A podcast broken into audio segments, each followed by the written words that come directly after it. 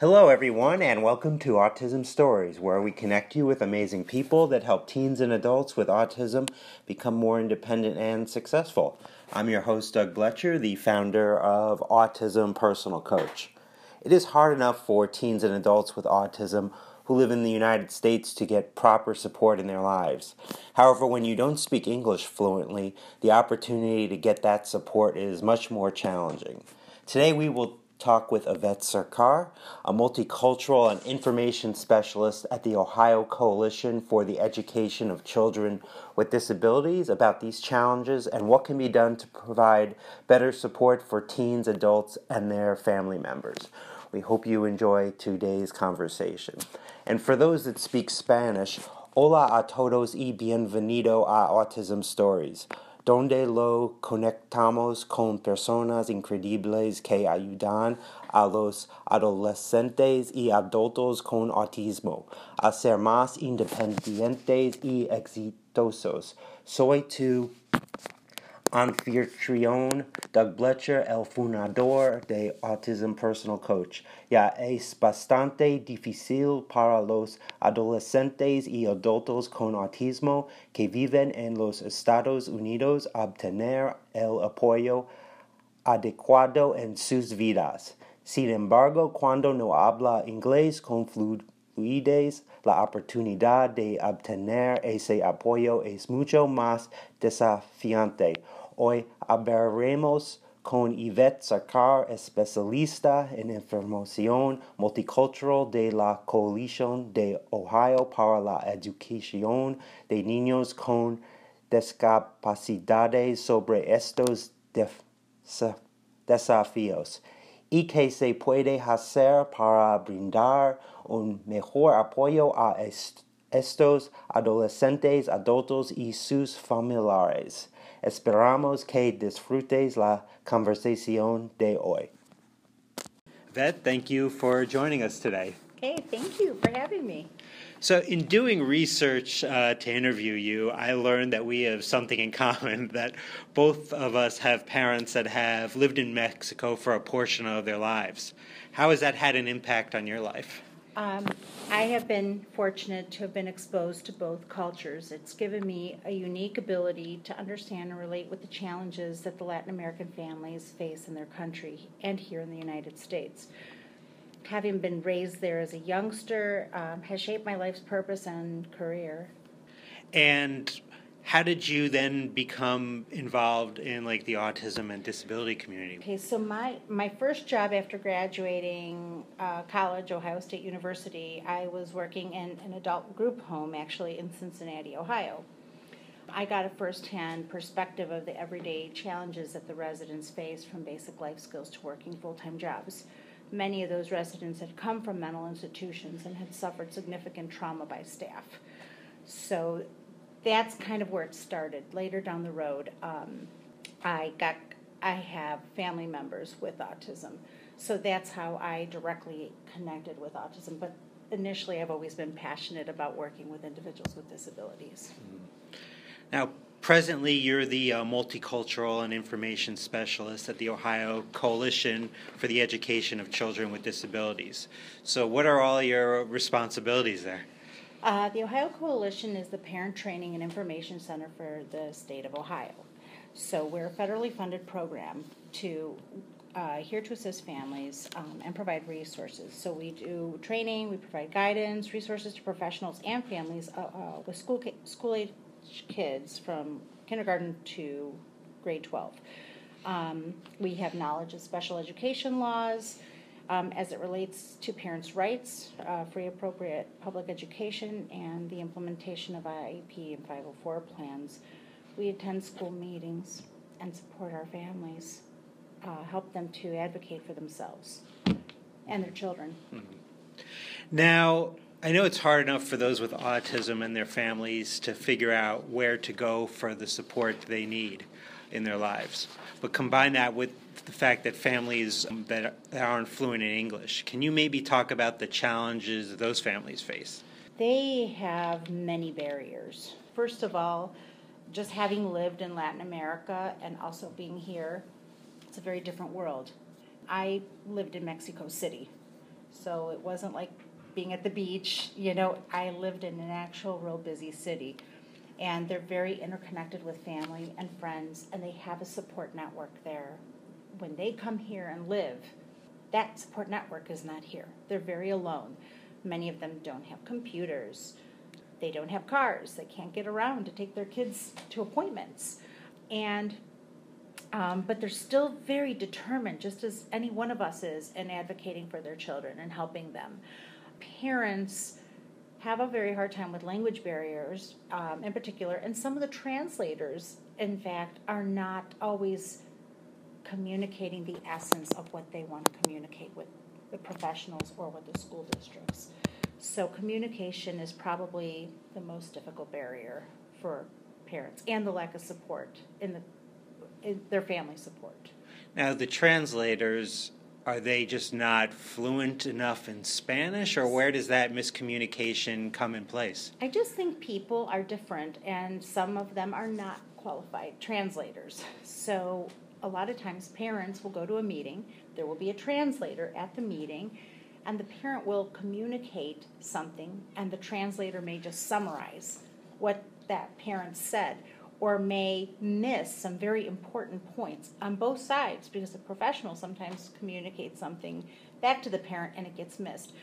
So I always tell the parents, if you feel that that translator is not effectively communicating your message, advocate to the school. You can do that, and ask for someone different, so that you're so that you feel like your meetings are meaningful and that your input is being considered in your kids' academic programming. How, like, what qualifications do the translators have, and like how much time do they spend with the families prior to trying to communicate with like the medical professionals or or whoever in these appointments? Well, a qualified translator, I think that a lot of times schools will just take someone who's bilingual and say, here, you translate at this meeting. And a qualified translator is someone who can read, write, speak, have full understanding, and is proficient in both languages. So what we're seeing is that some of these translators are not qualified because they're not fully proficient in both languages.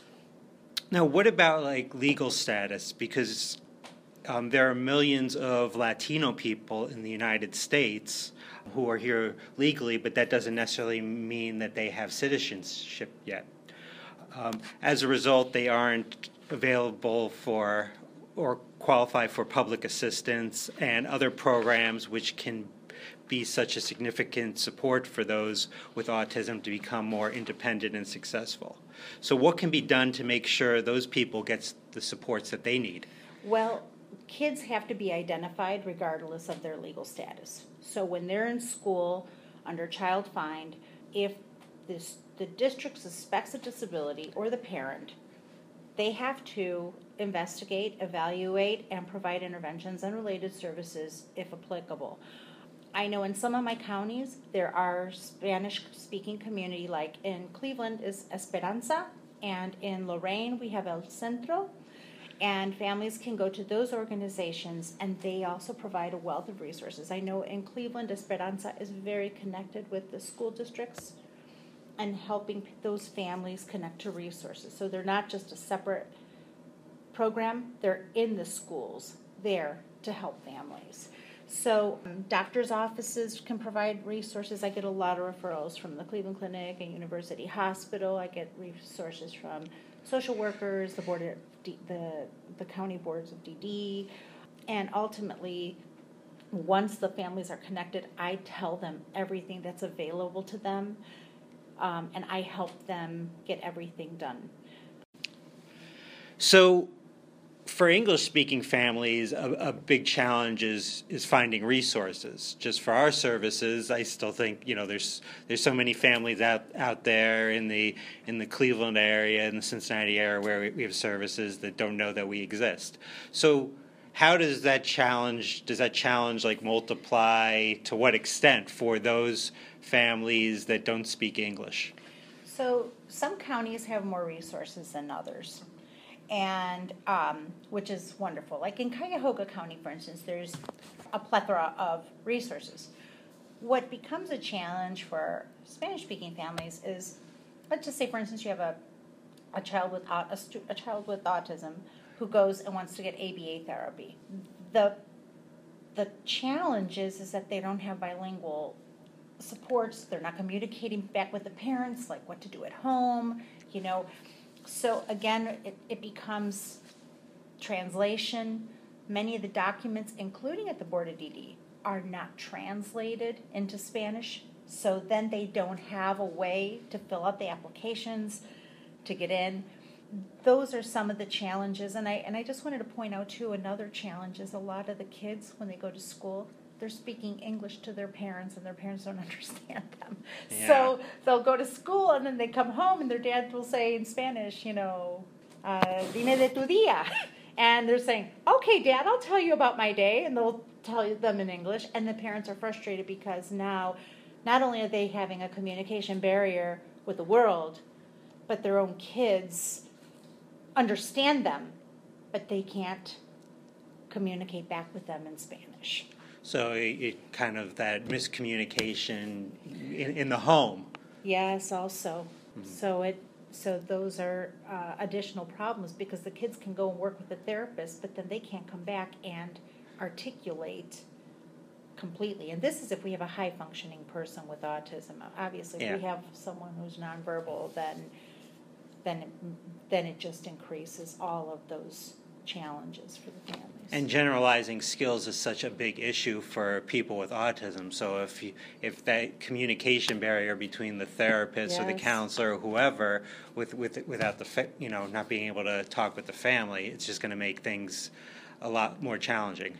Yes, communication is such an important piece, and everyone has to be together as a team. This is a community effort, and the way that that our organizations can be supportive is to really make the communication of core importance.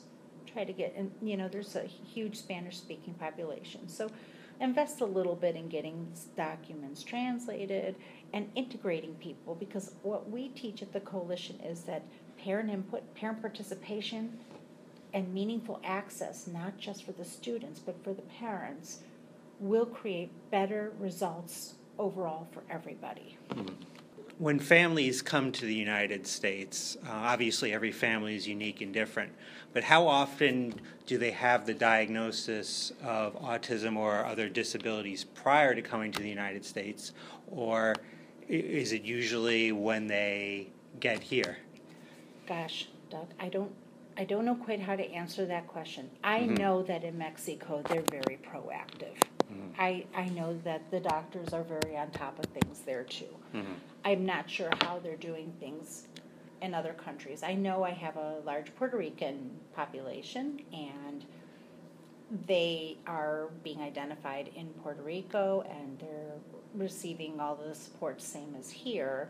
But as far as what resources are available, Um, I think that they're probably similar. It just all comes down to the financial wherewithal to be able to afford everything, because insurance doesn't always cover everything that the kids need, and they can't sometimes get all of the therapies, the speech therapies, and sometimes the deductibles are huge, and those are the core things that our kids need. They need A B A, they need speech, some of them Some of our kids need um, occupational therapy, some need physical therapy, and in addition to that, they need social skills, and and that's another really difficult thing. And I just want to say, in Latin countries, social is a really big thing. That piece is so important, and a lot of our families don't understand when they have a kid that's not well integrated into the family. It's a very difficult thing for the community to understand. Mm. Now, for organizations that want to support um, Latino people or people that English is not their first language, that they're not fluent in, what suggestions do you have for them? I think that if they would connect with um, Spanish-speaking agencies, like I mentioned a couple, like El Centro or El Barrio, Um, or Esperanza, connecting with those organizations, even United Way, they would get a better understanding of how they could come and be a part of the community, translating materials, making it more communication friendly, and communicating with parents so that they're more integrated in the process. Also connecting with Autism Society or um, uh, support groups. They would, they would get a better uh, understanding of what are the core problems that the community has and what they can do to create bridges to be supportive. Mm-hmm. Well, thank you, Yvette, for okay. your for your time. Th- thanks so much for joining us today. Thank you so much. Thank you for listening to today's episode, and thank you to Yvette for the conversation. Did you know that Autism Personal Coach saves people with autism from feeling alone and being isolated? So often, teens and adults with autism struggle with anxiety, and as a result, don't have success in their lives. Autism Personal Coach is a unique service in that we help those with autism by working on meaningful, individualized goals in the setting in which they'll be used, so their anxiety is greatly reduced, and as a result, they can become more independent and successful. To get an autism coach for a loved one or yourself, it's very easy. All you have to do is email autism personal coach at yahoo dot com or call two one six, three three six, five eight eight nine and request a coach today. In next week's episode, we will talk with Megan Metzeler. Megan is the writer and performer of the weekly Autism Stories theme song, Who Am I? Talk to you then.